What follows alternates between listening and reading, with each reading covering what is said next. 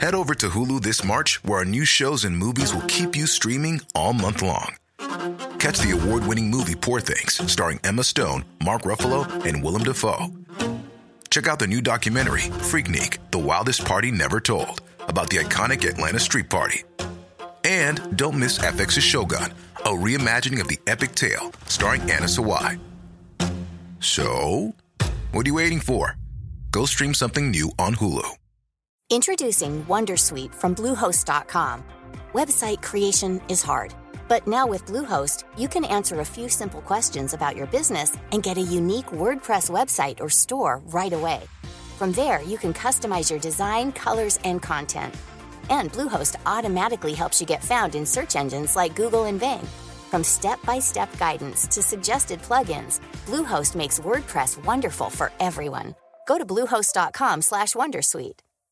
Hey, I'm Ryan Reynolds. At Mint Mobile, we like to do the opposite of what Big Wireless does. They charge you a lot, we charge you a little. So naturally, when they announced they'd be raising their prices due to inflation, we decided to deflate our prices due to not hating you. That's right. We're cutting the price of Mint Unlimited from $30 a month to just $15 a month. Give it a try at mintmobile.com slash switch. $45 upfront for three months plus taxes and fees. Promo rate for new customers for limited time. Unlimited more than 40 gigabytes per month. Slows. Full terms at mintmobile.com.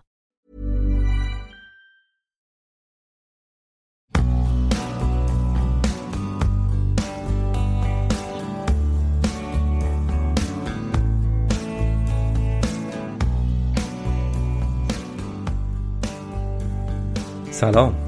شما دارید اپیزود 21 پادکست داکس رو میشنوید.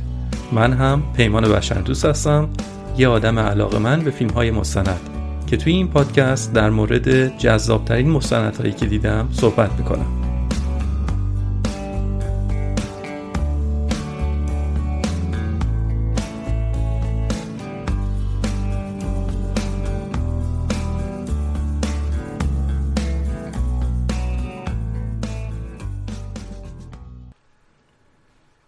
راجع به اهمیت محیط زیست توی این سالها زیاد صحبت شده و هممون می‌دونیم که چقدر حفظ محیط زیست مهم و حیاتیه. تا دلتون بخواد کتاب و مقاله در باب اهمیت محیط زیست نوشته شده و صاحب نظران هم قلم فرسایی کردند. چقدر کنفرانس و سمینار گذاشتن فیلم های مستند زیادی ساخته شده و نتیجه این شده که ما آدما زیاد این عبارت رو میشنویم. حفظ محیط زیست. و بیشترمون دیگه حداقل با مفهومش آشنا هستیم. یعنی شاید خیلی ها در عمل و رایت کردنش ضعیف باشن اما حداقل می‌دونن که چیه. اگه از آدما بپرسید که محیط زیست چطور تخریب میشه بیشتر آدما یه جوابهای کلیشه‌ای دارن. مثلا اینکه آره هوای شهر آلوده است به خاطر اینکه دود و دم ماشینا هوا رو آلوده کرده. یا اینکه دود کارخونجات میاد و وارد شهر میشه و هوای شهر رو آلوده می‌کنه. یا مثلا اینکه مردم میرن جنگل یا زمینهایی که پر از درخت بوده رو می‌خرن درختاش رو می‌برن و توش ویلا می‌سازن. یا مثلا یه چیز دیگه ای که ما ایرانیا واقعا توش ضعیف هستیم و داریم ضعیف عمل می‌کنیم. تعارف رو بذاریم کنار. اونم چیه؟ یه چیزی که جز بدیهیات باید باشه قاعدتا. اما معلوم نیست به چه دلیلی خیلی همون رایتش نمی کنیم. چی رو دارم میگم؟ آشغال نریختن. جای زباله توی جوی آب و توی کوچه و خیابون و جنگل نیست. زباله رو باید در جای خودش انداخت در سطل زباله. و سلام. خیلی راحته ها اما کافی داخل جوی آب رو نگاه کنیم. یا جنگل که رفتیم دوروبرمون رو ببینیم چه وضعیتی داره. یا ساحل دریا. همه جا رو پر از زباله می‌کنیم. شاید آموزش درست حسابی ندیدیم یا از زش بودن و زایه بودن این کار اطلاع نداریم. هر چی که هست خوب انجامش نمیدیم. بگذریم بحثمون چیز دیگه ایه ولی دل من خیلی پر بود راجع به این مسئله. در صورت دود ماشین و قطع کردن درخت و زباله ریختن همه اینها جز مواردی هستن که باعث آسیب به محیط زیست میشن. و همه ماها هم عمدتا اینها رو مهمترین عوامل تخریب محیط زیست می‌دونیم که اشتباه هم نیست. عوامل زیادی البته هستن که باعث تخریب محیط زیست میشن. منتها برای ماها انگار بیشتر ایناست که به چشممون میاد و راجع به ایناست که مدام حرف زده میشه. توی این اپیزود من می‌خوام در مورد یک مستند مهم و انقلابی صحبت کنم. که دیدگاه آدم ها رو راجع به محیط زیست و دلایل تخریب محیط زیست به چالش می‌کشه و شما بعد دیدن این فیلم دیدتون راجع به عوامل اصلی آلوده کردن محیط زیست تغییر می‌کنه. البته نمیگه دود ماشین و آلوده کردن آب و هوا و خاک مهم نیستن. چرا؟ اونا که خیلی مهم هستن. اما این فیلم مستند حرفش اینه که یه چیز دیگه ای هست که عامل اصلی تخریب محیط زیسته. ولی هیچ وقت توی تلویزیون و توی اون کنفرانس ها و برنامه که گفتیم راجع به این مسئله حرف زده نمیشه. اون مسئله چیه؟ دامداری صنعتی. پرورش دام و تویور در مقیاس صنعتی. من توی این اپیزود می‌خوام راجع به فیلم مستند کاوسپیرسی یا توطعه گاوی صحبت کنم. مستند توطعه گاوی در سال 2014 ساخته شده و خیلی هم در همون زمان سر صدا به پا کرده. نمره خوب 82 از 10 رو هم توی وبسایت IMDb گرفته. و من هم این فیلم رو توی نتفلیکس تماشا کردم. اما خب الان چند سالیه که از ساخته شدن فیلم میگذره و در جاهای دیگه هم میشه این فیلم رو پیدا کرد و تماشا کرد. سازنده فیلم آقای کیپ اندرسون آمریکایی هست که یه فعال زیسمایتیه حرف کیپ اندرسون رو اگه بخوام بچلونمش و توی چند تا جمله بگم می‌دونید چی میشه؟ میگه که آی آدما که هر روز دارید چند قلم حیوان مختلف رو می‌کشید و میارید سر سفرتون رو میلش می‌کنید نوش جونتون باشه بخورید. اما بعدش از خراب شدن زمین گلایه نکنید. خودتون کردید. کم شدن جنگل و آلوده بودن هوا و کم شدن آب و همش میگه تاثیر مستقیم پرورش دام و تویور هست. حرف آقای کیپندرسون اینه. و بعد میگه که وضع خرابه. اون وقت مؤسساتی که باید جلوی این وضع رو بگیرن اونا هم خودشون دستشون با تخریبگرهای محیط زیست توی یک کاسه است و همهشون با هم توطعه کردن که به مردم گوشت بیشتری بفروشن. واسه همین هم اسم فیلم شده توطعه گاوی. فیلم واقعا شوکه کننده ای هست و ادعاهایی که توی فیلم مطرح میشن واقعا بزرگه. آدم در طول تماشا بارها از خودش می‌پرسه که یعنی واقعا اینقدر بس خرابه یا اینکه نکنه این آمارای اشتباه هستن. و همین هم انگیزه شد برای من که در مورد این فیلم بیشتر تحقیق کنم و با چند نفر متخصص هم نکات رو بررسی بکنم. و حالا هم می‌خوام اون چیزی که من از این فیلم دریافت کردم رو براتون تعریف کنم.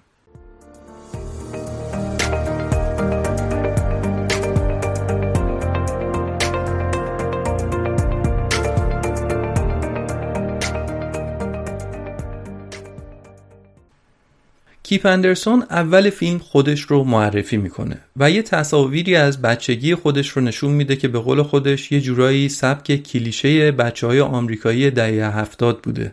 همه چیز مرتب و سر جاش. هیچ غم و غصه و نگرانی توی زندگیش انگار وجود نداشته. تا اینکه وقتی که برای خودش جوونی شده بود پای صحبتهای الگور نشست. الگور کیه؟ الگور یه سیاستمدار آمریکاییه که فعالیت های زیادی هم می‌کنه.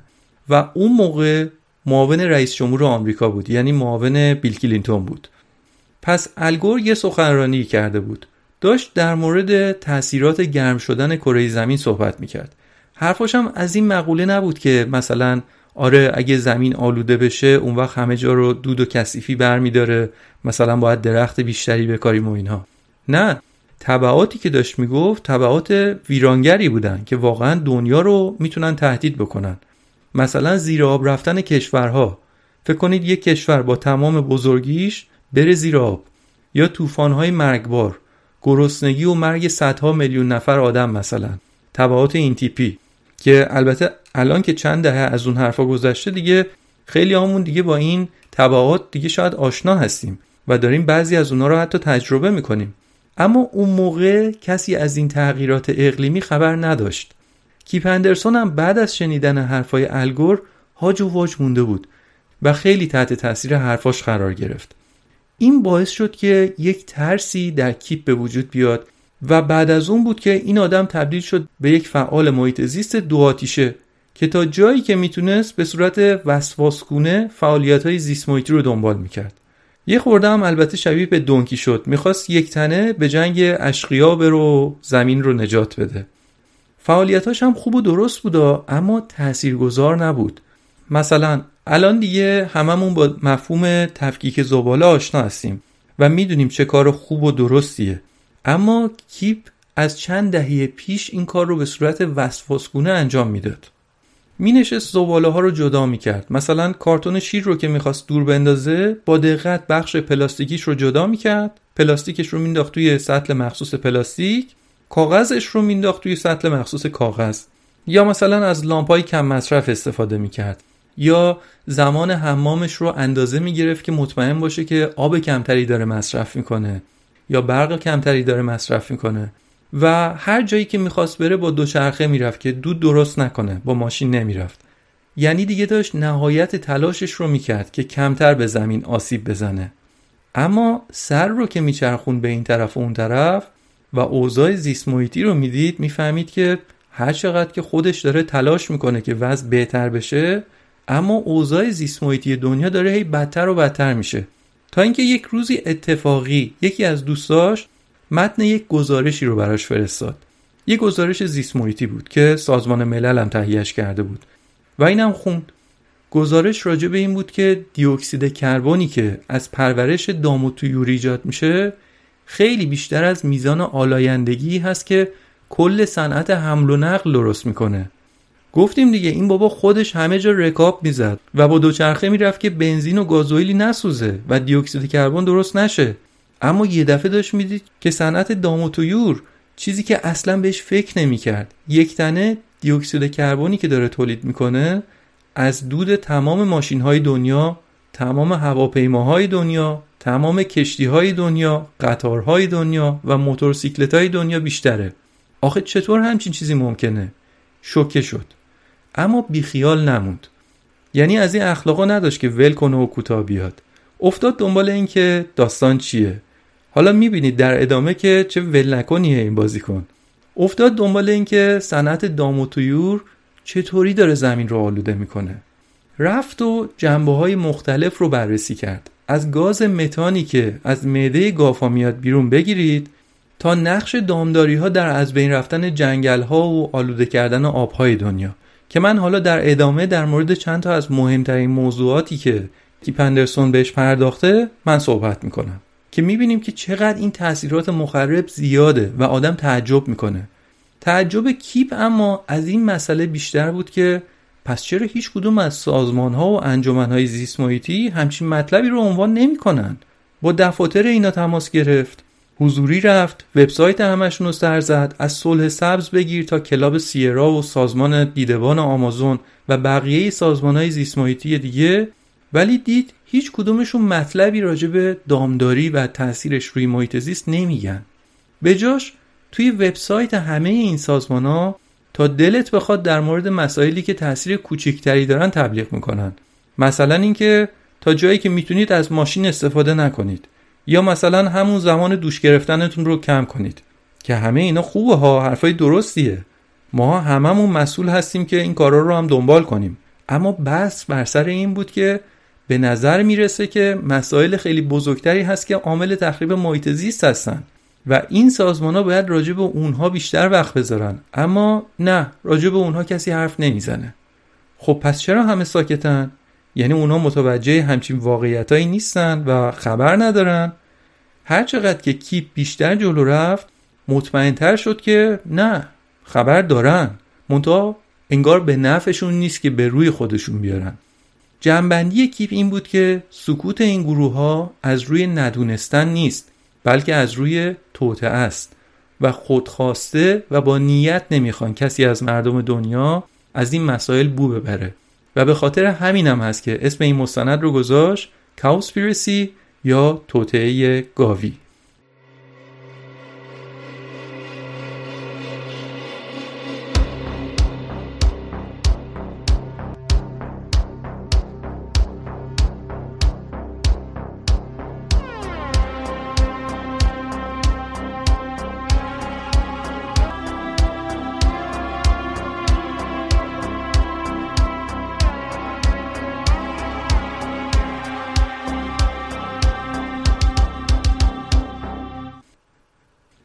حالا بریم ببینیم جزئیات این مشکلات چیه. کمبود آب مسئله که هممون ازش مطلعیم دیگه. آب روی زمین کم شده نایاب شده. توی کشور خودمون دیگه داریم این مشکل رو کاملا لمس می‌کنیم. اما اون موقع کاری که کیپ اندرسون کرد این بود که رفت ببینه آب در آمریکا چطور مصرف میشه. یا بهتر بگیم آب کجاها مصرف میشه. آمارها رو که چک کرد معلوم شد که نزدیک به نصف آبی که در آمریکا مصرف میشه میره برای تولید گوشت و مرغ. دقت کردید تقریبا نصف آب میره برای تولید گوشت و مرغ. این مقدار البته فقط اون آبی نیست که خود گاوها روزانه می نوشن نه اون آبی که صرف شده تا غذای گاوها و غذای مرغها تولید بشه هم حسابه. یعنی خود کاه، یونجه، سبوس و غلاتی که این زبون بسته می‌خورن مقدار خیلی زیادی آب براش استفاده میشه.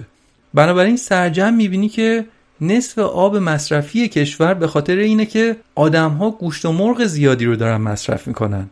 کیپ متوجه شد که آبی که برای درست کردن یه همبرگر کوچیک مصرف میشه معادل 2500 لیتر هست 2500 لیتر برای یه همبرگر کوچیک.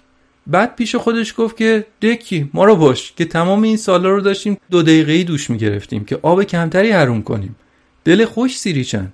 آبی که مصرف میشه تا یه دونه همبرگر درست بشه و دست من برسه معادل آب دو ماه هموم کردن منه.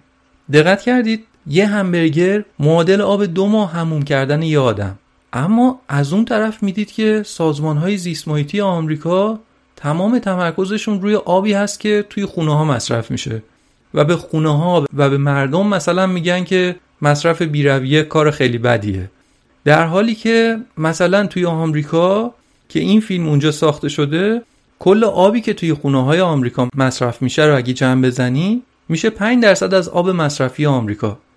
از اون طرف صنعت دام و تویور 55 درصد از آب آمریکا رو یک تنه مصرف می‌کنه. ولی هیچ وقت کسی دنبال این نرفته که چرا باید این حجم از آب کشور رو بدیم برای تولید گوشت؟ مستند میگه که برای تولید یک کیلو گوشت گاو 15 هزار لیتر آب مصرف میشه و برای تولید یه دونه تخم مرغ هم 200 لیتر آب. عجیب غریبه واقعا. بعد از اون کیپ را میفته میره به سازمان های دولتی. میره تا ببینه که داستان از چه قراره. ساکن ایالت کالیفرنیا بود. اولم دست به نقد از دپارتمان منابع آبی همون ایالت کالیفرنیا شروع می‌کنه. وقت گرفت و رفت با مسئولای اونجا بشینه صحبت بکنه. دست بر غذا دو مسئولی که ازشون وقت گرفته بود تا صحبت کنه هم دو هموطن ایرانی آمریکایی بودن. آقای دکتر منوچهر عالمی و مهندس کامیار گیوچی.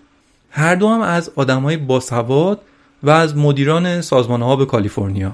من مشاهداتم از این بخش از فیلم رو میگم و بعدش توضیح دارم براتون. توی فیلم اینطور می‌بینیم که کیپ سر صحبت رو با این دو نفر باز کرد. یعنی دکتر منوچهر عالمی و مهندس کامیار گیوچی که من اینجا بهشون میگم منوچهر و کامیار.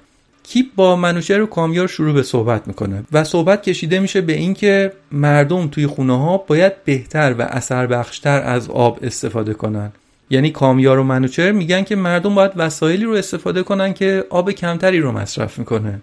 لوله کشی رو چک کنن که نشنی نداشته باشه و توصیه از این دست می‌کنن که گفتیم هممون شنیدیم. و در واقع فیلم داره نشون میده که این دو نفر هم یه سری توصیه های تکراری دارن.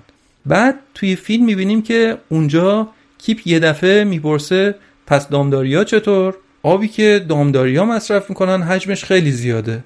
منوچهر و کامیار هم گفتن که بله حرفتون درسته ولی کم کردن مصرف آب یه بخشیش برمیگرده به سازمان مدیریت آب و کاری که ما توی ادارمون انجام میدیم. اما اون چیزی که شما داری راجع بهش حرف می‌زنی یعنی تغییر در رفتار مصرف آدما. اینکه کمتر گوشت مصرف کنن کمتر گوشت بخرن که اون کار راحتی نیست و از عهده ما به عنوان یه سازمان دولتی خارجه.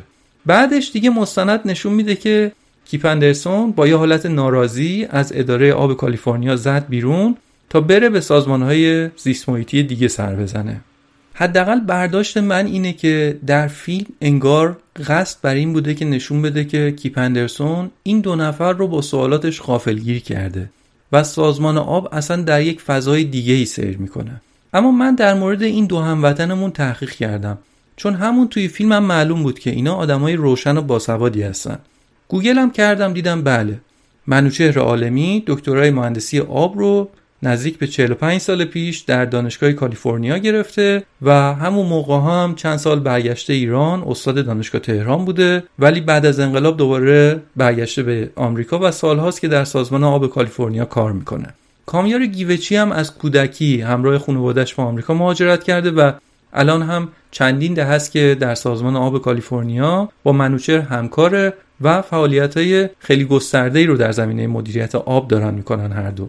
من دیدم چه فرصت خوبی. با این دو عزیز تماس گرفتم و در کمال تعجب دیدم خوشبختانه با بزرگواری قبولم کردن و یک جلسه ویدئویی با هم داشتیم. البته دو نفر همکار آمریکاییشون هم توی جلسه حضور داشتن. کامیار و منوچه توی اون جلسه نکات جالبی رو گفتن. من ازشون پرسیدم داستان این مستند چی بوده و ازشون خواستم که بیشتر راجع به نکاتشون توضیح بدن.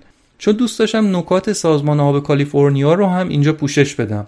اونا هم گفتن که کار ما در سازمان آب کالیفرنیا اینه که راجع به نحوه مصرف آب در این ایالت تحقیق کنیم.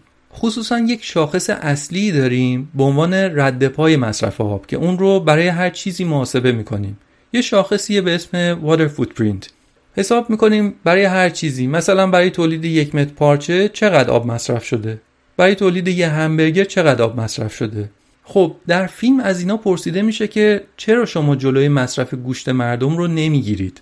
نکته منوچر و کامیار این بود که سازمان آب یک اداره دولتی هست و دولت آمریکا کلا نمی‌تونه به مردم بگه چی کار کنن. نمی‌تونه بگه مردم گوشت نخورید یا بگه مردم گوشت بخورید. میگن این با نقش دولت در تضاده. دولت درست شده که به مردم سرویس بده و این کار دولت نیست که به مردم بگه که اینو بخور اونو نخور یا مثلا اینو بپوش اونو نپوش. این حرفا با آزادی های فردی مردم در تضاده و دولت درست شده که به مردم خدمات بده ضمنا هم آزادی های مردم رو هم محترم بدونه. کامیار و منوچر می‌گفتن که شاید اصلا خود ما به شخصه مخالف مصرف بیرویه گوشت باشیم. اما جایگاه ما به عنوان بخشی از دولت این نیست که به مردم چیزی رو دیکته کنیم. وظیفه ما اینه که ما آمارها رو به مردم و به انجیو ها و سازمان های زیست بدیم و اونا خودشون تصمیم بگیرن که می‌خوان کمتر مصرف کنن یا نه. ضمن اینکه میگم وظیفه نظارت روی صنایع غذایی به عهده سازمان غذا و کشاورزی کالیفرنیا هست نه سازمان آب. در هر صورت کامیار و منوچر با اینکه از روش کار کارگردان خیلی راضی نبودن اما مخالف پیام اصلی فیلم هم نبودن. نکات خودشون رو توی اون جلسه ای که داشتیم مطرح کردم و یه سری اطلاعات و وبسایت های جالبی رو هم برای من فرستادن در اختیارم قرار دادن اون اطلاعات رو که من هم لینک اونها رو در توضیحات پادکست می‌ذارم و در اینستاگرام پادکست داکس هم در این مورد یه پست اختصاصی خواهیم داشت. مطالب واقعا جالب و خوندنی هستن. مثلا یکیشون وبسایت محاسبه رد پای آب هست که می‌تونید آب مصرف شده برای تولید اقلام مختلف رو در اونجا پیدا کنید. یا مثلا می‌تونید کشورتون رو در اون وبسایت وارد کنید بسته به سطح درآمد خودتون بهتون میگه که رد پای آب شما چقدره. یعنی شما در زندگیتون چقدر آب دارید مصرف می‌کنید.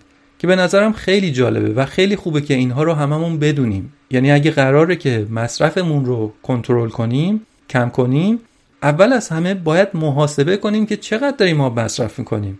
بعد به صورت عددی همه اینها رو داشته باشیم و بعد روی اون عددها برنامه ریزی کنیم که این عدد رو می‌خوایم برسونیم به اون عدد. خلاصه اطلاعات جالبی رو از کامیار و منوچهر گرفتم و جلسه خوبی هم داشتیم. و هدف من هم از این جلسه این بود که حرفای دو طرف ماجرا رو دونسته باشم. من به خاطر اینکه بتونم از صحبتامون بعدا نوت برداری کنم صدای جلسه رو ضبط کردم. اما چون منوچهر و کامیار عقیده داشتن که پیام کلی که مستند داره میده پیام درستیه. اما اگه خودشون توی پادکست حضور داشته باشن و نقداشون رو بگن شاید این به پیام فیلم توته گاوی آسیب بزنه. برای همین تمایل نداشتن که صحبتهای خودشون توی پادکست باشه. منم به حرفشون احترام می‌ذارم و فقط یه تیکه از خدافزیمون رو پخش می‌کنم اینجا وقتی که من از کامیار درخواست مصاحبه کردم به من گفته بود که با فامیلی که تو داری دلم نمیاد بهت نه بگم اینجا هم همین رو داشت به همکاراش توضیح می‌داد واقعا ممنونم از کامیار گیوچی و شهر عالمی بابت اطلاعاتی که در اختیارم گذاشتن Yeah. I have your email address, so we'll Mhm. send you that information about the water footprint Mhm. and in, uh, data. And then if you wanted more data or information, don't Mhm. hesitate to ask. Yeah, sure. I will do so. Okay. I want to explain to them that uh, if you literally translate Paymon's uh, last name, it means uh, the lover of humanity Yes. or humanitarian. That's right. So yeah. he contacted me and he said, uh, "Can we talk?" I said, "With a name like that, how could I?" yeah, it was really nice of you. I was uh, really surprised that you answered my email and you accepted to have this talk. Anyway, thank you so much. Thank you. Yeah, have a good day. Bye. خداحافظ. خداحافظ. به سلامت. اینم از سازمان آب کالیفرنیا داشتم فکر میکردم عجب داستانی دارم من با کالیفرنیا می‌دونید در 20 اپیزود قبلی که ساختم یکی از کلماتی که خیلی زیاد به کار بردم چی بوده؟ کالیفرنیا. یعنی از همون اپیزود اول یک اشارهی به کالیفرنیا داشتم. یا داستان در کالیفرنیا بوده یا نویسنده مطلب در اونجا بوده. یه جاهایی هم بوده که اصلا قضیه مرتبط با کالیفرنیا نبوده ولی من همینجوری یه دفعه واسه خودم قضیه رو به کالیفرنیا ربط دادم. خلاصه همش در حال ذکر خیر کالیفرنیا بودم. میگید نه؟ بشنوید. سیلیکون ولی یه منطقه بزرگیه در ایالت کالیفرنیای آمریکا. جان جرمن یه چند تا ماشین رو هم فرستاده بود در یک آزمایشگاهی در ایالت کالیفرنیا که در اون آزمایشگاه هم اندازه بگیرن میزان آلایندگی. چون اون اینجوری که یه موشکای از یه پایگاه هوایی دیگه ای در خاک آمریکا در ایالت کالیفرنیا بلند میشه 5000 کیلومتر مسیر رو طی می‌کنه و بعد باید بیاد به نقطه تعریف شده در یکی از جزایر مارشال اصابت کنه. میگه هیچ وقت در طول تاریخ اینطور نبوده که 50 تا مهندس 20 تا 35 ساله تو کالیفرنیا بشینن و بعدم برای دو میلیارد نفر تصمیم بگیرن. یه جای دیگه ای یک مرجع زیست محیطی معتبر دیگه ای در آمریکا به اسم شورای منابع هوای کالیفرنیا اونها میان و دو بار دیگه و غیر از اینا هم شرایط مالیات و هزینه ها توی ایالت واشنگتن خیلی کمتر از نیویورک و ایالت کالیفرنیا بوده. خلاصه بیزوس شرکتش رو در گاراژ خونه اجاره ایش در سیاتل کالیفرنیا جاییه که بیشترین آووکادوی تولیدی در آمریکا اونجا تولید میشه. و هنوزم که هنوزه دفتر مرکزی مایکروسافت اونجاست که یه جور استثناست برخلاف بقیه شرکت های آیتی که عموما در سیلیکون ولی کالیفرنیا هستن. مدل هز حدودا 100 سال پیش در باغ پشت خونه یه پستچی کالیفرنیایی به اسم رادولف هست در اومده. بیشتر اون رستوران ها در ایالت کالیفرنیا بودن. روح شاه لئوپولد دوم بود که بر اساس یک کتابی به همین اسم بود. کتاب رو آدام هوکشیلد نویسنده و استاد روزنامه نگاری هست در دانشگاه کالیفرنیا در برکلی. در یه مدل از سوشی دادن و یه مدل جدید درست کردن که بعدا اسمش رو گذاشتن رول کالیفرنیایی. خب یه مروری هم شد به بعضی از اپیزودهای فصل اول. اگه این اپیزودها رو نشنیدید حتما توی برنامهتون بذارید و بشنوید. ایشالله هم که خدا قسمت کنه و یه اپیزود رو هم براتون از خود کالیفرنیا ضبط کنم.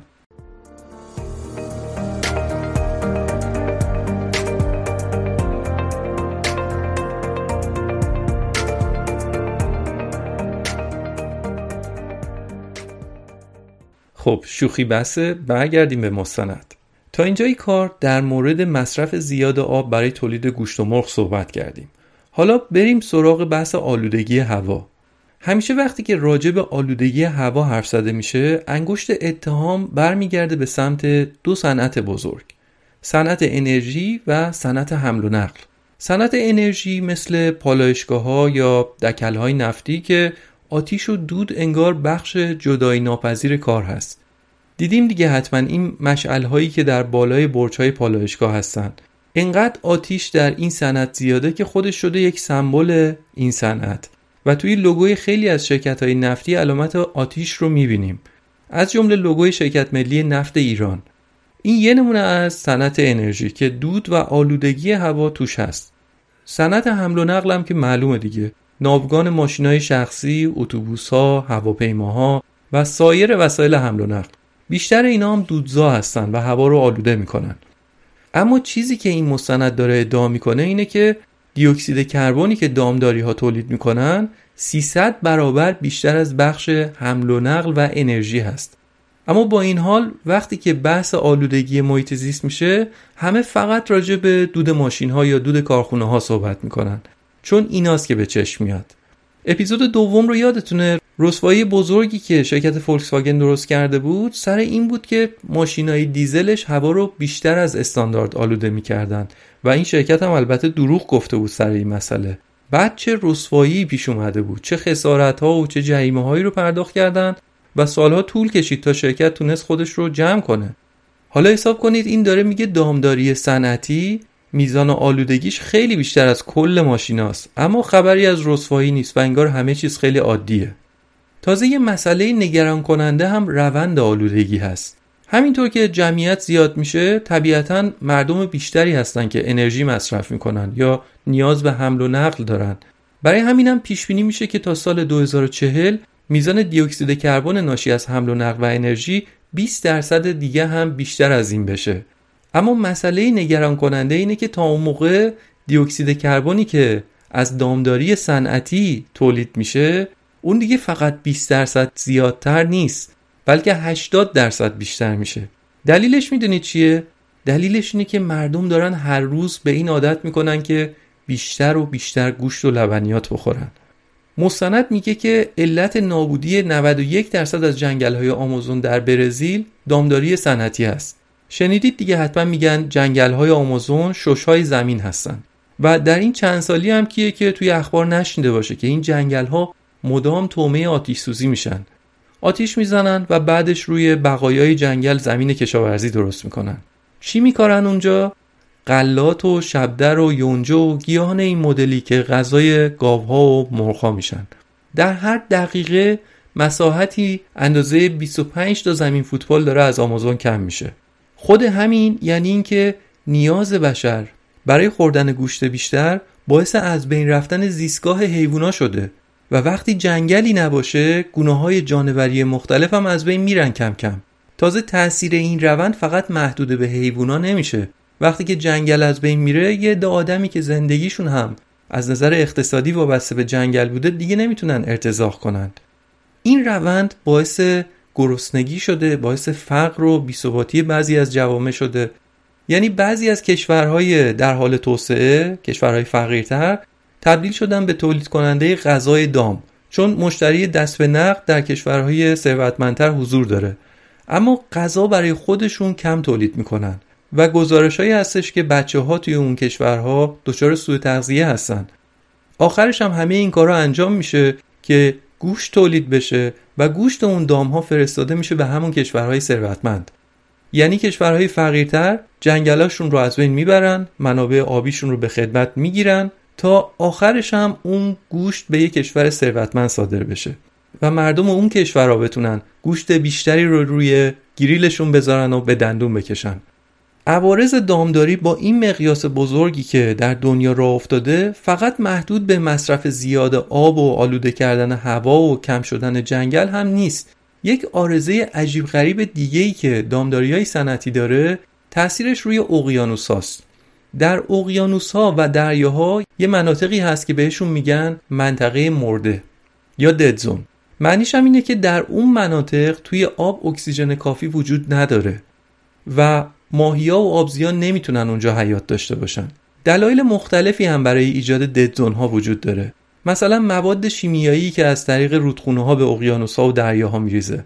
اما این فیلم میگه یکی از دلایل بزرگ ایجاد ددزون ها باز دامداری صنعتی هست. که البته شاید بعضی از متخصصین مخالف این نظر رو داشته باشن. اما دیدگاه این مستند اینه. میگه چطوری؟ آدما تا جایی که تونستن زمین رو یا برای خودشون گرفتن و یا برای حیوانایی که مالکشون هستن. جنگل رو از شیر و ببر و خرس و جوجه تیغی تحویل گرفتن و اون رو برای چند ده میلیارد گاو و گوسفند و خوک و مرغی به خدمت گرفتن که قرار برن روی سفره آدمیزاد. این چند میلیارد حیوان هر روز منابع زمین رو استفاده می‌کنن. آب و نباتات و اینها. عوضش هم فضولات تولید می‌کنن. حجم زیاد فضولاتی که این زبون بسته تولید می‌کنن هم خودش شده یک موزل بزرگ دیگه. مستند میگه فضولاتی که از گاف ها فقط توی آمریکا اونم فقط در یک روز جمع میشه رو اگه بخوایم جمع کنیم یه جا یه مساحت فوق العاده بزرگی میشه. مثلا اندازه کشور دانمارک و چند تا شهر بزرگ آمریکایی. و داره میگه که این فقط فضولات یک روز فقط گافهای آمریکایی هست. گافهای کشورهای دیگه حالا بماند. و میگه که وقتی که هزاران تن فضولات جمع میشه اکسید نیتروژن یا مواد نیتروژندار دیگه که در این فضولات هستن توی خاک فرو میره. و بعد از خاک آب اون مناطق رو آلوده می‌کنن. آبها میریزن توی رودخونه ها و بعد دریاها رو به ترکیبات نیتروژن آلوده می‌کنن. مستند میگه که به خاطر همینه که الان به نسبت چند دهه قبل در دریاها مناطق مرده زیادی وجود داره.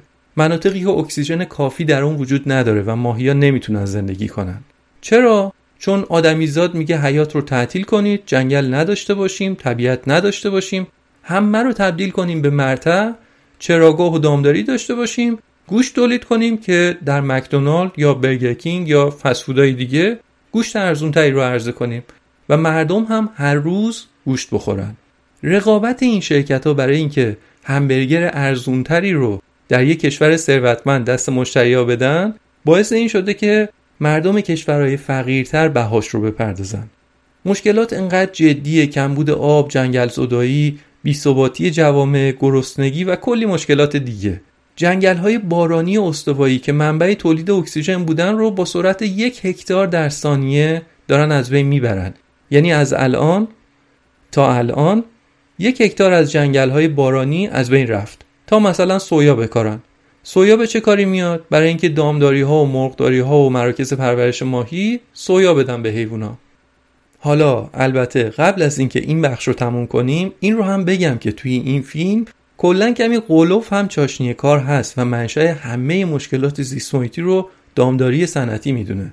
مثلا همین الان گفتم توی این فیلم علت اصلی وجود ددزون ها رو وجود ترکیبات نیتروژندار ناشی از فضولات حیوونا در دامداری ها می‌دونه. اما بعضی دیگه از مراجع علمی معتقدن که دلیل عمده وجود ددزون ها استفاده زیاد از کوتاه صنعتی و حیوانی در کشاورزیه. یا مثلا میگن که به خاطر اینه که فاضلاب های صنعتی و انسانی تو آب دریاها الان خیلی بیشتره. اما به حال مناطق مرده اقیانوس توی این چند سالی خیلی زیاد شدن و نقشه ددزون ها نشون میده که در اطراف منطقه خلیج فارس هم این ددزون ها وجود داره. برای همین من از دکتر فریدون اوفی عضو هیئت علمی مؤسسه تحقیقات علوم شیلاتی کشور پرسیدم که دلیل ایجاد ددزون ها در منطقه خلیج فارس چی می‌تونه باشه؟ آیا دلیلش مرتبط با فعالیت های دامداری و کشاورزی هست؟ پاسخ دکتر اوفی رو بشنوید. عوامل طبیعی و انسانی که دخالت دارن دو گروه تقسیم میشن که علل طبیعی هستن که همون بحث الگوهای گردش باد و آب هستن ولی در این میان عوامل ناشی از فعالیت انسانی بیشترین تاثیر رو داره مثلا Introducing Wondersuite from Bluehost.com.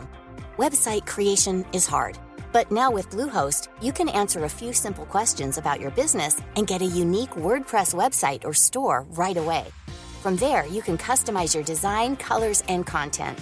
And Bluehost automatically helps you get found in search engines like Google and Bing. From step-by-step guidance to suggested plugins, Bluehost makes WordPress wonderful for everyone. Go to bluehost.com/wondersuite. Hey, I'm Ryan Reynolds. Recently, I asked Mint Mobile's legal team if big wireless companies are allowed to raise prices due to inflation. They said yes. And then when I asked if raising prices technically violates those onerous two-year contracts, they said, "What the f- are you talking about? You insane Hollywood ass." So to recap, we're cutting the price of Mint Unlimited from $30 a month to just $15 a month. Give it a try at mintmobile.com slash switch. $45 upfront for three months plus taxes and fees. Promo rate for new customers for limited time. Unlimited more than 40 gigabytes per month. Slows. Full terms at mintmobile.com. استفاده از کودهای شیمیایی به خصوص علت اصلی مربوط به مناطق مرده در سراسر جهان و همین تو ایران فاضلاب‌های شهری کشاورزی صنعتی هم میتونه از طریق به اصطلاح اکسیژن خواهی در واقع که مصرف شدید اکسیژن این مناطق گسترش پیدا کنن. البته یه نکته هم در نظر بگیریم چون جنوب کشور ما به خصوص حوزه خلیج عمان مستنسی بلوچستان فعالیت کشاورزی نداریم. مثلا کلا دو تا معلفه آب و خاک مناسب برای توسعه کشاورزی نیست. پس بنابراین ما این موضوع رو می‌تونیم برگردونیم به علت فاضلابای شهری و صنعتی که در تنگه ارموز خرید محدوده بندر عباس استان ارمزگان وجود داره و شاید یه زنگ خطری باشه این که ما این هم باعث در نظر بگیریم این موضوع. ممنونم از دکتر اوفی عزیز. ایشون غیر از این پاسخشون توضیحات تکمیلی خیلی جالبی رو هم در مورد دزون ها دادن که من بعدا فایل توضیحات ایشون رو در تلگرام پادکست داکس منتشر می‌کنم.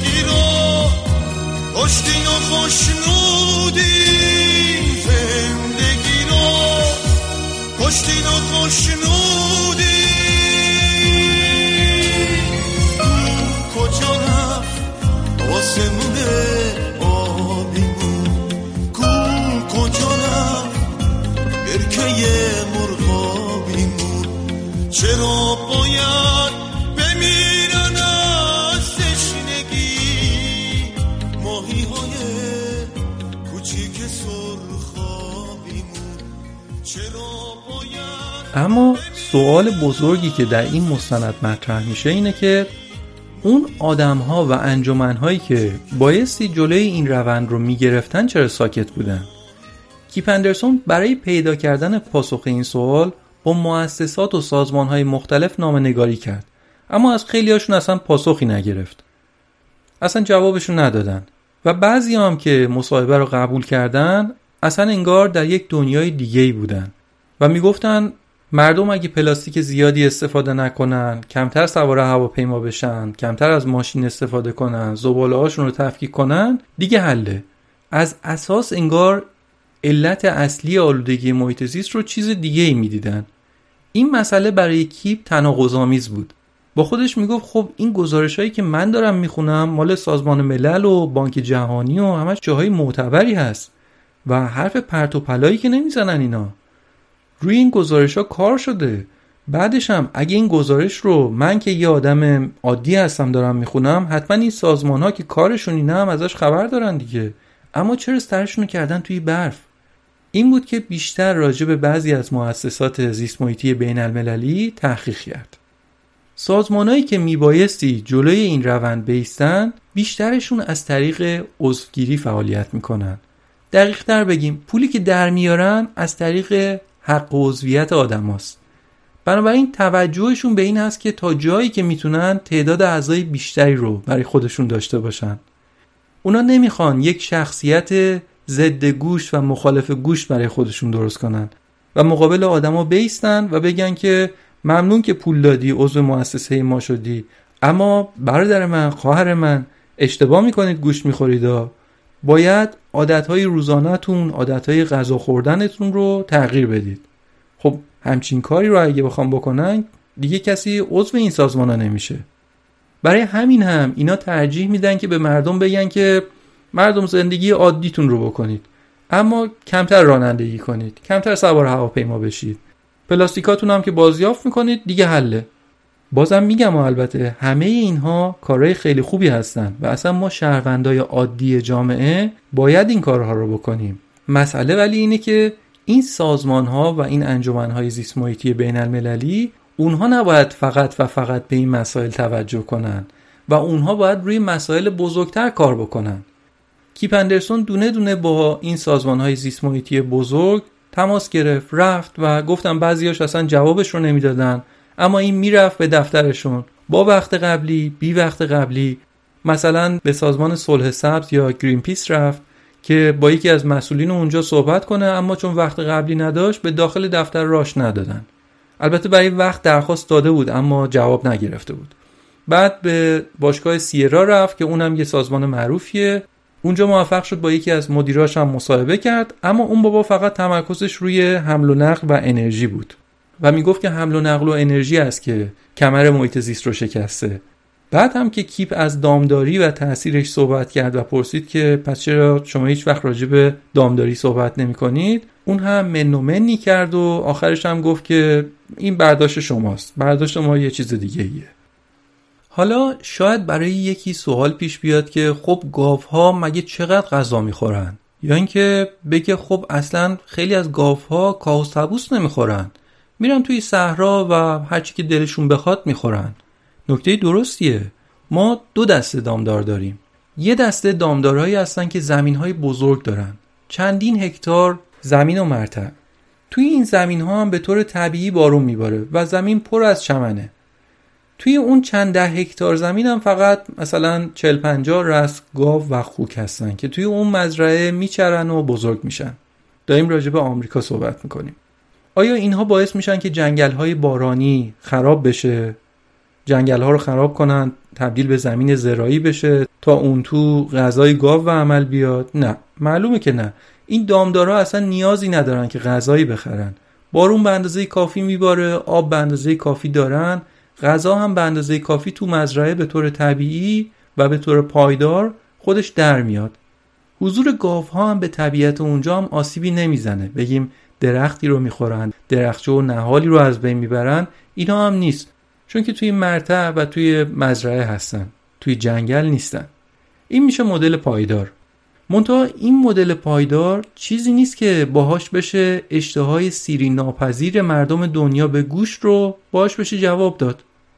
در این مدل از دامداری که بهش میگن پایدار توی آمریکا به طور متوسط توی هر یه هکتار یا دو هکتار یک گاو وجود داره. اگه قرار بود اینطوری برای همه دنیا گوشت تولید بشه که در دنیا زمین کم می اومد پس این روش درسته که روش پایداری هست و حیوان کمتر اذیت میشه. به طبیعت هم آسیبی نمی‌رسه. منتها اگه قرار باشه که با این روش به همه دنیا گوشت بدن گوشت خیلی کمی تولید میشه. و مردم باید خیلی کم گوشت بخورن که به همه برسه. قیمت گوشت هم خیلی گرون میشه. اما واقعیت اینه که فقط مردم آمریکا به طور متوسط سالی 90 کیلو گوشت می‌خورن. 90 کیلو گوشت. توی استیک توی همبرگر توی غذا توی گریل گوشت گوشت گوشت. از اون طرف هم اون تولید کننده های بزرگ دنبال ارزون کردن گوشت هستن که مردم بیشتر و بیشتر گوشت بخرن. برای همینه که دامداری سنتی میاد وسط. در یه بیابونی که گیاهی اصلا در نمیاد گاوداری می‌زنن. آب رو از چاه عمیق تامین می‌کنن. غذای دامها رو هم از یک زمین زرایی در یک نقطه دیگه دنیا تهیه میشه اینا وارد می‌کنن و میدن به حیوونا. مشکلی که داریم راجع بهش حرف می‌زنیم مربوط به این مدل از دامداری هست. یک گاو باید حداقل یه سال و نیم تا دو سالش باشه تا قابل کشتار باشه و در تمام این مدت داره آب استفاده می‌کنه. از غلات و کاه و غذاهای دیگه استفاده می‌کنه. و تمام این مدت هم فضولات به طبیعت اضافه می‌کنه. فضولاتی هم که میگیم هم مدفوع و هم گاز مد نظر هستش که هر دوش هم حجم زیادی داره و باعث افزایش گازهای گلخانه ای میشن و برای محیط زیست خطرناک هستن. همین غذایی که میگیم یک گاو می‌خوره یه حجم عجیب غریبیه. یک گاو در روز یه چیزی بالای 70 کیلو غذا می‌خوره. شما فکرشو بکنید یک گاو حداقل یک سال و نیم روزی 70 کیلو غذا می‌خوره. در روز هم یه چیزی حدود 140 لیتر آب می‌خوره. پس با این عدد و رقم ها آدم ها دو تا راه دارن. یا اینکه کلا تمام خونه ها رو بکوبن و تبدیلش کنن به چراگاه و دامداری یا اینکه کمتر گوشت بخورن. عادت مصرفشون رو تغییر بدن. یه مسئله دیگه هم که در این مستند بهش اشاره میشه نقش دولت هست. مستند ساخت آمریکاست و در مورد دولت آمریکا حرف می‌زنه. یکیش راجع به دخالت اقتصادی دولت آمریکا هست و اون یکی هم دخالت در کشتار حیوانات دیگه هست. دخالت اقتصادی اونجایی هست که دولت یه دفعه تصمیم می‌گیره به دامدارهای آمریکایی سوبسید بده تا گوشت ارزونتری اونا تولید بکنن. میلیاردها دلار از بودجه عمومی و از محل مالیاتی که مردم دادن صرف دامداری ها میشه که اگه دولت اون حمایت رو نمی‌کرد دامداری ها باید خودشون هزینه ها رو تمام و کمال پرداخت می‌کردن و به طب قیمت تمام شده گوشت هم خیلی بالاتر می‌رفت و در نهایت باعث این می‌شد که مردم کمتر گوشت مصرف می‌کردن. مثلا یه متخصصی که توی این مستند باش صحبت شده میگه که اگه دولت آمریکا اون سوبسیدا رو نمی‌داد یک ساندویچی که الان توی مکدونالد چهار دلار می‌خورید می‌شد 11 دلار. یا یه شونه تخم مرغ 5 دلاری که می‌خرید اگه اون سوبسیدا نبود می‌شد 13 دلار. پس وقتی که یه نفر یه همبرگر 4 دلاری می‌خره 7 دلار مابقی رو آدمای دیگه که به دولت مالیات دارن میدن پرداخت می‌کنن. یعنی اگه شما خودت هم اصلا گوش نخوری یا دوست نداشته باشی که این روند رو حمایت کنی هم دولت با پول مالیاتی که از شما گرفته کمک می‌کنه به اینکه آدما گوشت بیشتری بخورن. پس این دخالت اقتصادی دولت بود که با هدف حمایت از تولید است اما نهایتا خب منجر به این میشه که مردم تشویق به خرید بیشتر میشن و آخرش هم محیط زیست رو بیشتر تخریب می‌کنن. جنبه دیگه هم به هم زدن ترکیب حیوانات یک منطقه هست. مثلا در یکی از ایالتهای آمریکا نفرات دولتی با هلیکوپتر از بالای جنگل و صحرا پرواز می‌کنن و با اسلحه شکاری از بالا کل جمعیت گرگهای منطقه رو شلیک کردن و نابود کردن که فقط دامها زنده بمونن. در حالی که نبود این دسته از گرگها چه آسیبی روی کل چرخه طبیعت اونجا می‌ذاره؟ چون گرگه مثلا خرگوشا رو هم میخورده و جمعیت خرگوشای منطقه یه تعادلی داشته. اما وقتی که گرگها نباشن جمعیت خرگوشا یه دفعه زیاد میشه. و در نتیجه گیاهایی که خرگوشا می‌خورن هم بعد از یه مدتی از بین میره نابود میشه. دستکاری کردن ترکیب جمعیتی حیوانات تاثیرات ویرانگری می‌تونه روی اکوسیستم هر منطقه داشته باشه. Thank you.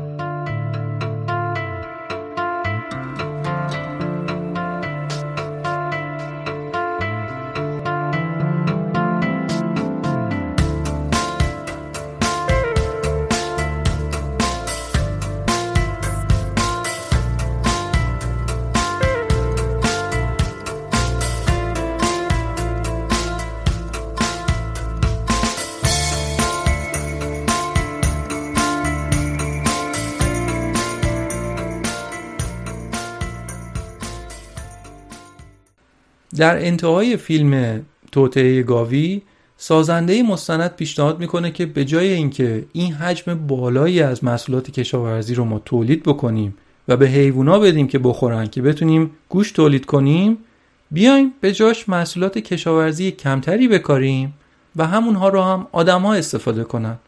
آب کمتری صرف کنیم جنگل ها رو بیهوده خراب نکنیم و کلی مزایای دیگه. که در کل حرف منطقی به نظر میاد. من در مورد اینکه چقدر این هدف یا آرزو شدنی هست نمی‌تونم نظری بدم.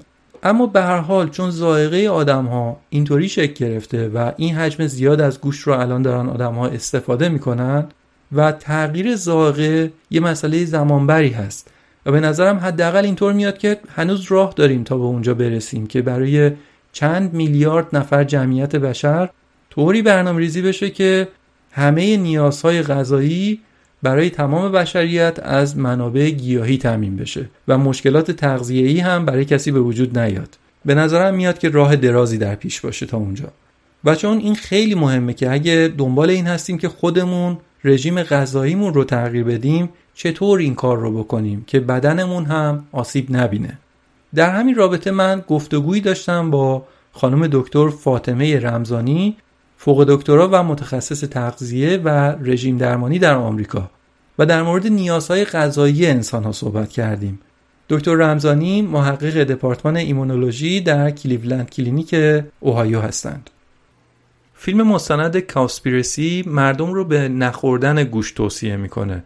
از اون طرف هم افرادی رو داریم که رژیم غذایی گیاهخواری رو رعایت می‌کنن و میگن که مثلا سالهاست که گوشت مصرف نمی‌کنن و به مشکلی هم بر نخوردن. آیا این صحبت ها از نظر علم تغذیه حرف درستیه؟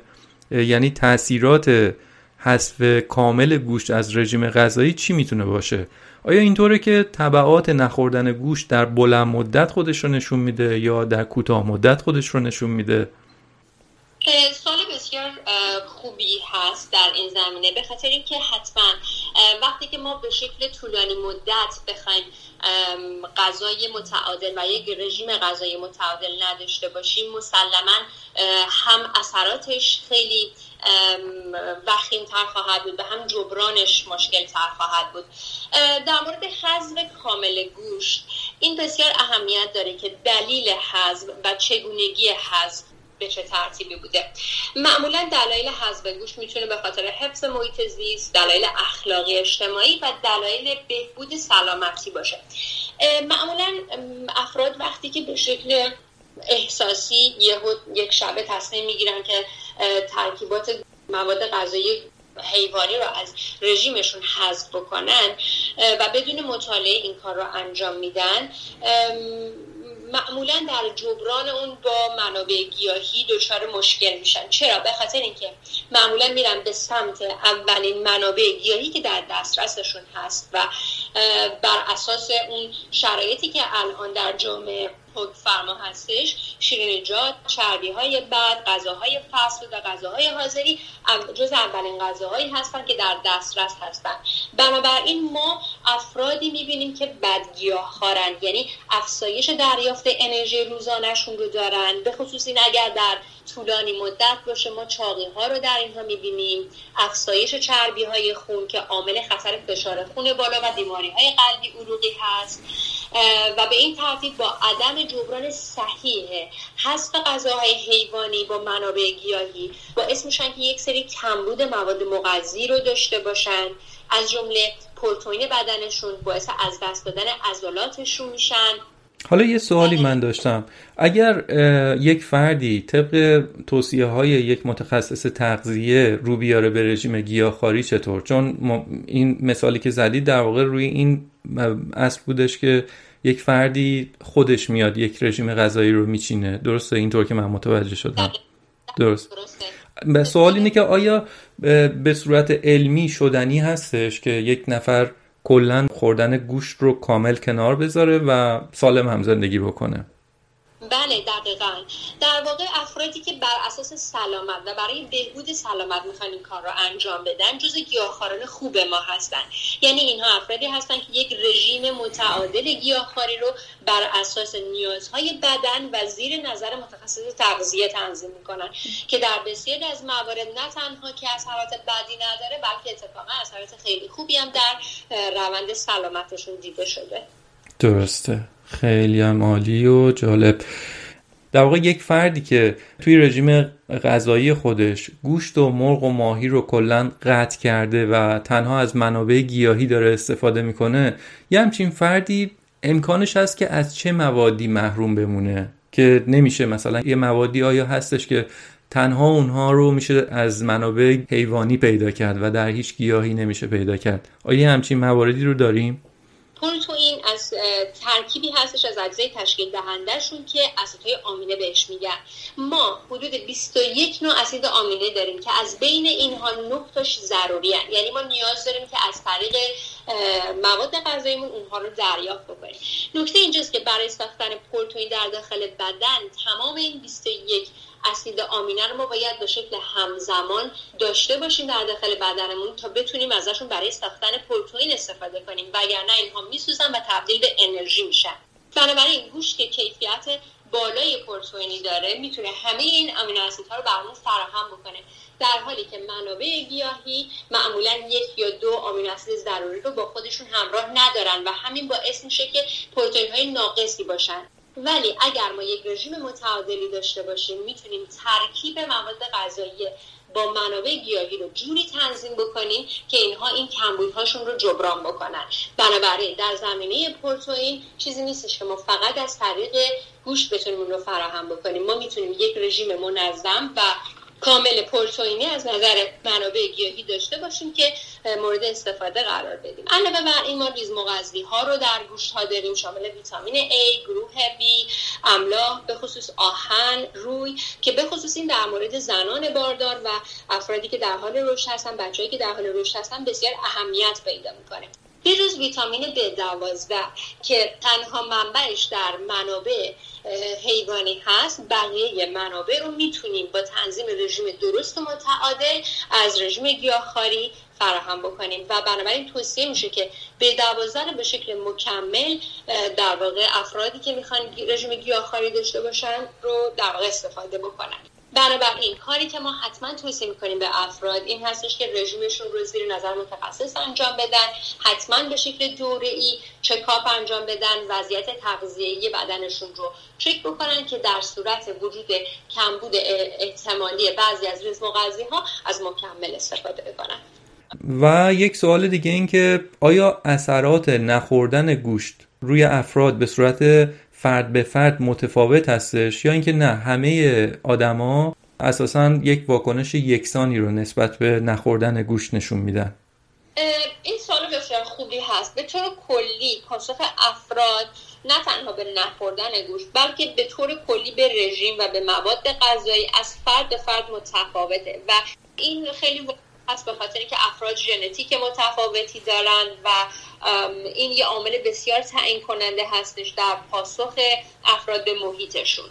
علاوه بر ژنتیک خود افراد ما سکن جینوم یا ژن دوم رو داریم که همون میکروب های دستگاه گوارشن که امروزه رد پاشون در اکثر بیماری ها و عملکرد صحیح بسیاری از ارگان ها مشخص شده. در واقع اینها میکروب های دستگاه گوارش هستن که با ما همزیستی می‌کنن یه اکوسیستمی رو در دستگاه گوارش تشکیل دادن که تعداد این سلول ها از سلول های انسان چندین برابر بیشتره و این باعث شده که ما در واقع بیشتر به جای اینکه انسان باشیم بیشتر میکروب هستیم. بنابراین اینکه این میکروب ها چه واکنشی به محیط ما به رژیم و به همین اثر نخوردن گوشت داشته باشن می‌تونه پاسخمون رو به محیط تغییر بده.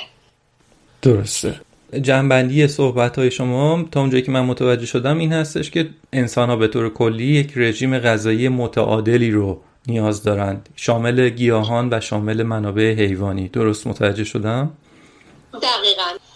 ما قسمت اعظم انتخاب های غذاییمون غذاهای گیاهی هست و به شکل متعادل داریم از منابع گوشت و محصولات حیوانی استفاده می‌کنیم.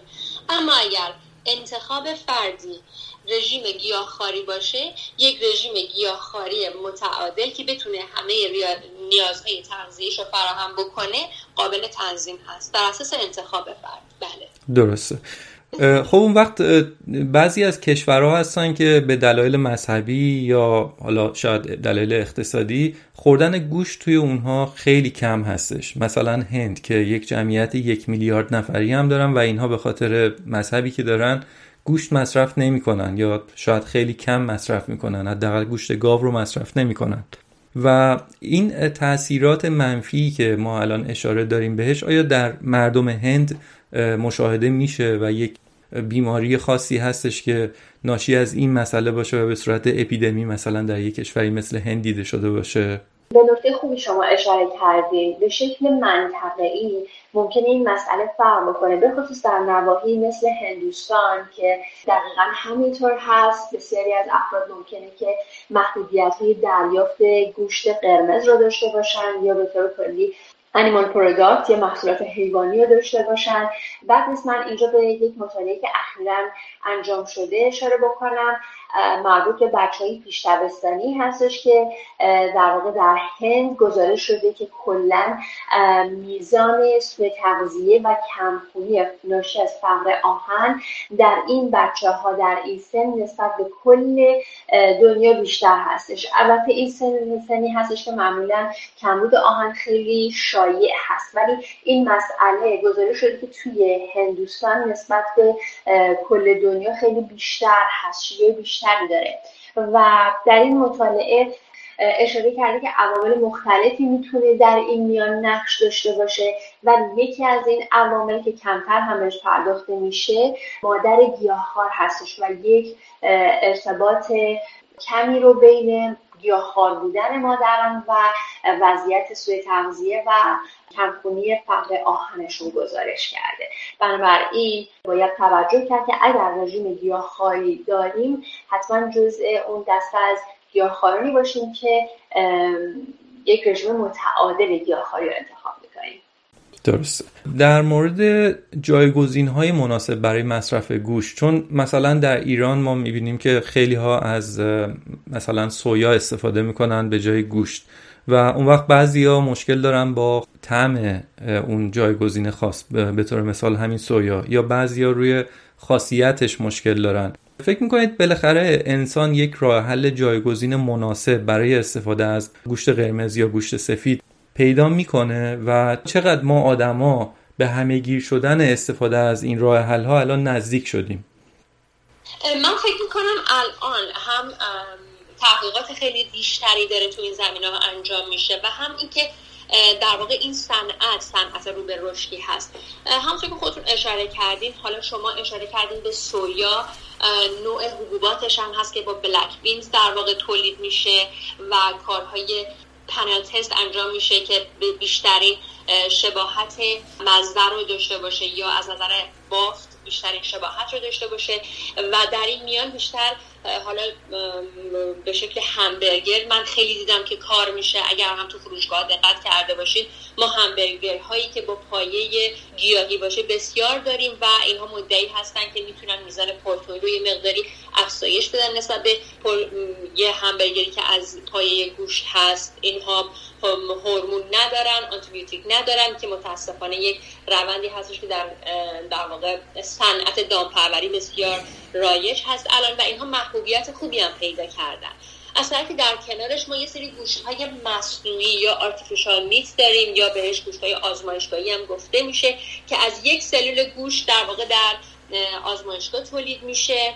در حال حاضر کشور سنگاپور رو تاییدش کرده و به زودی ما در بازارها خواهیم دیدش. در آمریکا هنوز در مرحله تایید هست و مسئله مسئله labeling ش هست که چطور به عامه معرفی بشه به خاطر اینکه اینها از نظر ژنتیک گوشت هستن ولی در واقع اون گوشت طبیعی گاو نیستن و به نظر می‌رسه که در آمریکا هم به زودی تایید بشه و باید دید باید دید که تا چه حد در واقع عامه مردم حاضر هستن که از این طریق جایگزین ها استفاده بکنن. ولی نکته ای که هست حتما به گیاهخواران کمک خواهد کرد که انتخابشون یک انتخاب بهتری باشه و نیازمندی اونها به ریزم ها شاید بهتر تامین بشه. درسته. خیلی ممنونم از شما. من سوالام تموم شد. شما اگه نکته نگفته ای دارید بفرمایید. منم فکر می‌کنم همش رو توضیح دادم. آره نه درست. تموم شد. خیلی ممنونم از شما و متشکرم از وقتی که گذاشتید.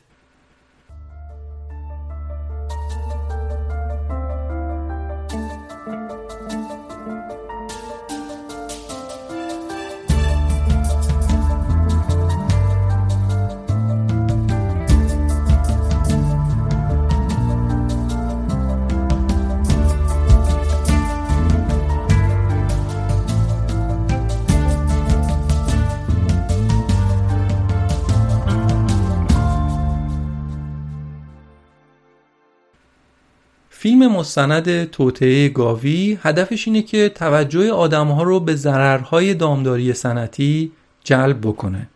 خیلی از حرفایی که در فیلم گفته میشه صحبتهای درستیه. اما به نظر من در طرح مسائل این مستند داره کمی شلوغ کاری می‌کنه. شلوغ کاریاش کجاست؟ اونجایی که بدون گرفتن وقت قبلی مصاحبه وارد یه شرکت میشن. معلومه که نتیجه چیه؟ شرکت های بزرگ که بدون وقت قبلی کسی رو راه نمیدن.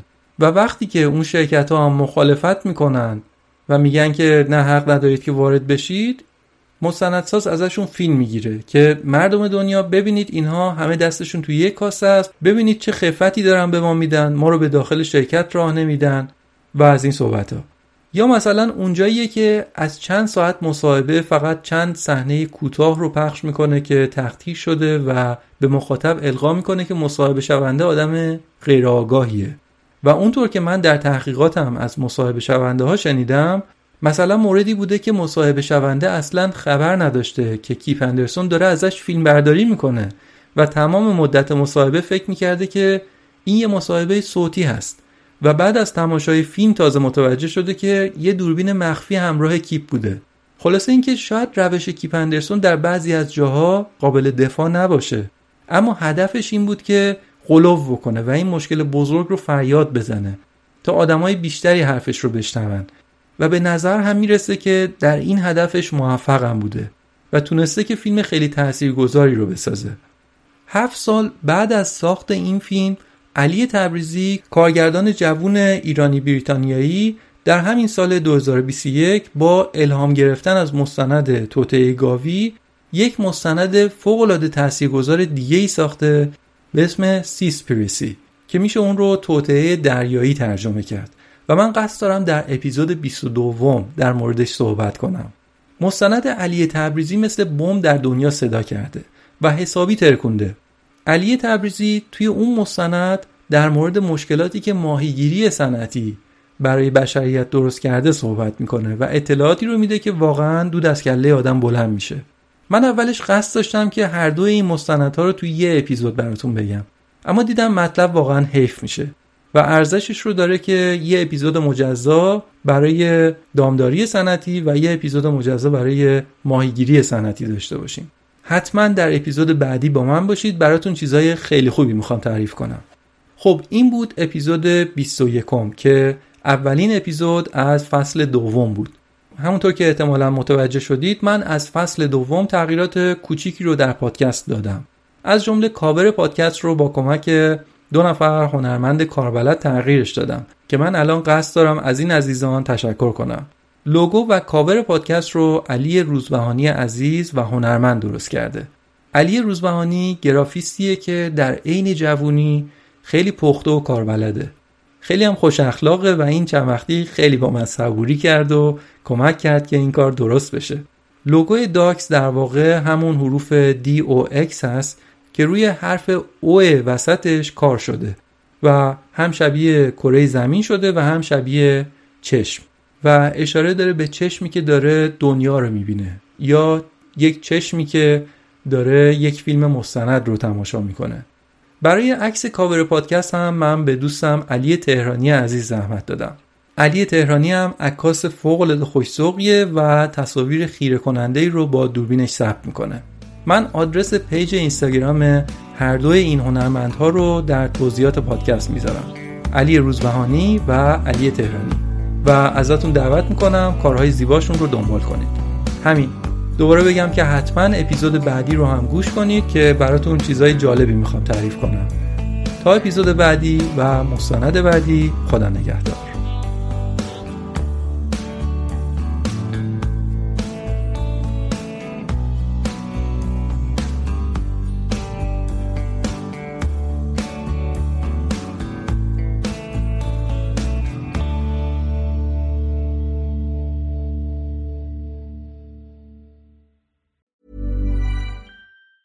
Get ahead of postage rate increases this year with Stamps.com. It's like your own personal post office. Sign up with promo code PROGRAM for a four week trial plus free postage and a free digital scale. No long term commitments or contracts. That's Stamps.com code PROGRAM.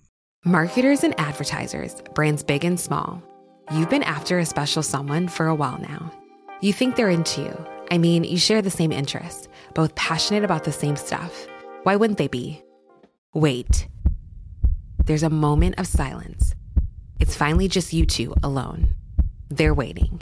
Go on, shoot your shot. You've got a voice. Use it now. Hearts are racing. Breathing becomes heavier. This is your chance to win them over. So, what are you going to say?